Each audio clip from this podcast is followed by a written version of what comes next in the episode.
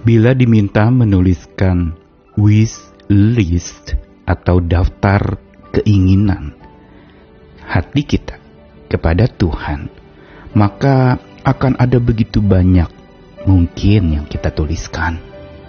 Ada keinginan untuk mendapat berkat, keinginan untuk sembuh dari penyakit, keinginan untuk mendapatkan rejeki, keinginan untuk lulus ujian, atau keinginan untuk mendapatkan pekerjaan atau selesai dari masalah dan berbagai macam wishlist kita akan menjadi penuh dengan berbagai macam keinginan. Wajar sekali karena manusia terlahir dengan adanya keinginan di dalam hidupnya. Itu yang menandakan dia manusia. Namun yang menjadi perkara penting adalah ketika manusia hidup di dalam dosa dan disetir oleh dosa, maka keinginan hatinya justru sudah menjadi sebuah keinginan yang bertentangan dengan keinginan Tuhan. Dan di sinilah sebenarnya pergumulan dan pergulatan iman seseorang terjadi di dalam menjalin hubungan dengan Tuhan. Karena keinginan hatinya sering kali bertolak belakang dengan keinginan Tuhan untuknya. Karena ada yang tidak nyambung ini, maka sering kali terjadi konflik. Seringkali terjadi sebuah protes, di mana apa yang kita inginkan kita tidak terima dan kita marah kepada Tuhan dengan mengatakan, "Mengapa saya dapat yang tidak seperti saya ingini?" Atau kita juga bisa menjadi protes kepada Tuhan untuk lalu kemudian merasa Tuhan tidak adil atau tidak memperhatikan hidup kita. Keinginan demi keinginan yang terus kita panjatkan kepada Tuhan sesungguhnya menjadi satu catatan penting untuk supaya kita mundur sejenak dan memeriksa segala keinginan-keinginan kita. Dan yang satu hal lagi kita perlu ketahui bahwa memang tidak selalu keinginan yang kita minta kepada Tuhan dipenuhinya. Dia bisa untuk tidak memenuhinya. Dengan satu maksud, yaitu bahwa dia ingin kita lebih dari keinginan-keinginan kita. Dan inilah yang disebut berkat yang tersembunyi atau berkat yang tersamar kita juga tidak mendapatkan apa yang kita inginkan dari Tuhan, karena Dia menginginkan kita lebih dari yang kita ingini. Saya Nicholas Kurniawan menemani di dalam Sabda Tuhan hari ini dari Mazmur pasal 10 ayat 3 dan 17 sampai 18 tentang keinginan hati. Karena orang fasik memuji-muji keinginan hatinya dan orang yang loba mengutuki dan menista Tuhan. Keinginan orang-orang yang tertindas telah kau dengarkan ya Tuhan. Engkau menguatkan hati mereka, engkau memasang telingamu untuk memberi keadilan kepada anak yatim dan orang yang terinjak. Supaya tidak ada lagi seorang manusia di bumi yang berani menakut-nakuti. Mazmur 10 ayat 3 di situ dikatakan bagaimana orang fasik dan orang loba yang memuji-muji keinginan hati mereka sendiri. Atau dengan kata lain mau dikatakan sekaligus alat periksa diri kita bahwa pada dasarnya kita di dalam dosa dan segala kefasikan yang kita miliki, kelemahan yang kita punyai, kita sering kali memuji-muji keinginan hati kita dan itu menjadi barometer untuk lalu kita mengukur kebaikan Tuhan. Kita ukur kebaikan Tuhan dengan keinginan hati kita. Kalau keinginan hati kita dipenuhi, oh Tuhan maha baik. Tapi kalau keinginan hati kita tidak dipenuhi, oh sorry, Tuhan tidak baik buat saya. Dan pada saat itu sebenarnya kita sedang menolak Tuhan. Karena yang kita puja-puji adalah keinginan hati kita tanpa mengerti keinginan hati Tuhan. Makanya dikatakan orang loba mengutuki dan menista Tuhan.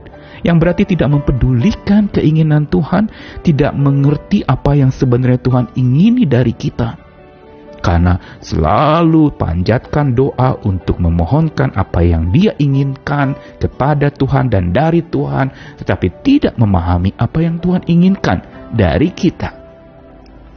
Dan sebaliknya di bagian akhir dari Mazmur 10 ayat 17 sampai 18, orang-orang tertindas justru keinginannya didengarkan oleh Tuhan. Dan jawaban Tuhan itu sebenarnya bukan sekedar bicara keinginan orang yang tertindas, karena jawaban Tuhan bukan mengatakan bahwa aku akan berikan seluruh keinginanmu. Tapi dikatakan Tuhan menguatkan hati mereka, Tuhan pasang telinganya kepada mereka, memberi keadilan kepada mereka. Dan ini merupakan satu yang Tuhan tuju dan sesuai dengan apa yang dia ingini. Yaitu bahwa umatnya itu terperhatikan oleh cintanya. Umatnya itu sungguh dikuatkan hatinya. Tuhan mendengarkan dia. Perhatikan, Tuhan bukan tidak menggubris keinginan-keinginan orang yang meminta kepada Tuhan.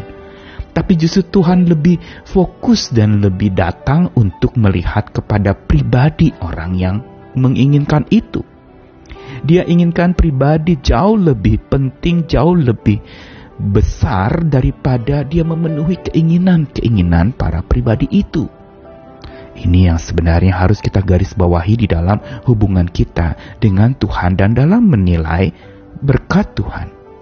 Karena berkat Tuhan tidak selalu diberikan lewat segala keinginan kita terpenuhi, tapi juga saat segala keinginan kita tidak terpenuhi dan Tuhan tidak mengabulkan apa yang kita inginkan. Sesungguhnya dia mau mendatangkan kepada kita satu berkat yang lain. Satu berkat yang disamarkan dalam bentuk apa? Dia ingin kita lebih dari segala keinginan-keinginan kita. Dia ingin pribadi kita. Dia ingin hati kita yang terkuatkan lebih dulu sebelum sekitar dan sekeliling kita menjadi beres. Dia mau bereskan kita lebih dulu sebelum dia mau bereskan segala persoalan hidup kita.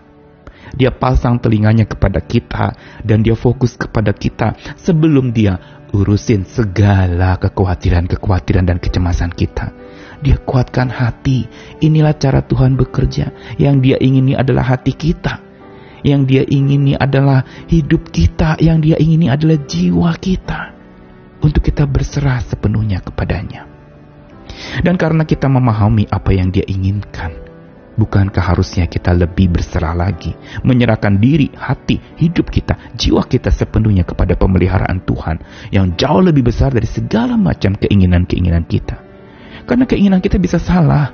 Keinginan kita bisa saja menjadi sebuah keinginan yang untuk memenuhi atau memuaskan kemauan kita semata, hasrat jiwa kita saja, tapi tidak memandang bahwa Tuhan punya hasrat yang jauh lebih mulia untuk kita. Tuhan punya rencana dan rahasia yang jauh lebih indah, jauh yang lebih baik buat kita, dan jauh lebih benar tentunya untuk kita menjadi pribadi yang kokoh dan tangguh. Karenanya saat di mana apa yang kita minta, yang kita inginkan tidak Tuhan berikan, jangan buru-buru mengatakan Tuhan tidak memberkati kita. Dia justru sedang memberkati kita lewat cara dia tidak memenuhi keinginan kita. Karena dia justru ingin memenuhi hidup kita dengan kasihnya. Ingin memenuhi hidup kita dengan kekuatan daripadanya. Ingin memenuhi hidup kita dengan iman yang kepadanya. Dan ingin memenuhi hidup kita dengan pengharapan di dalamnya serta memenuhi hidup kita dengan segala apa yang kita perlukan seturut dengan kemurahan dan pemahaman Tuhan yang paling dalam tentang kita. Pahami yang dia ingini dan hiduplah di dalam apa yang dia ingini. Muliakanlah dia dengan sungguh menyadari bahwa Tuhan tidak pernah berhenti memberkati kita bahkan saat yang kita ingini tidak terpenuhi. Tuhan mengasihi kita sekalian Tuhan selalu menjaga hidup kita. Amin.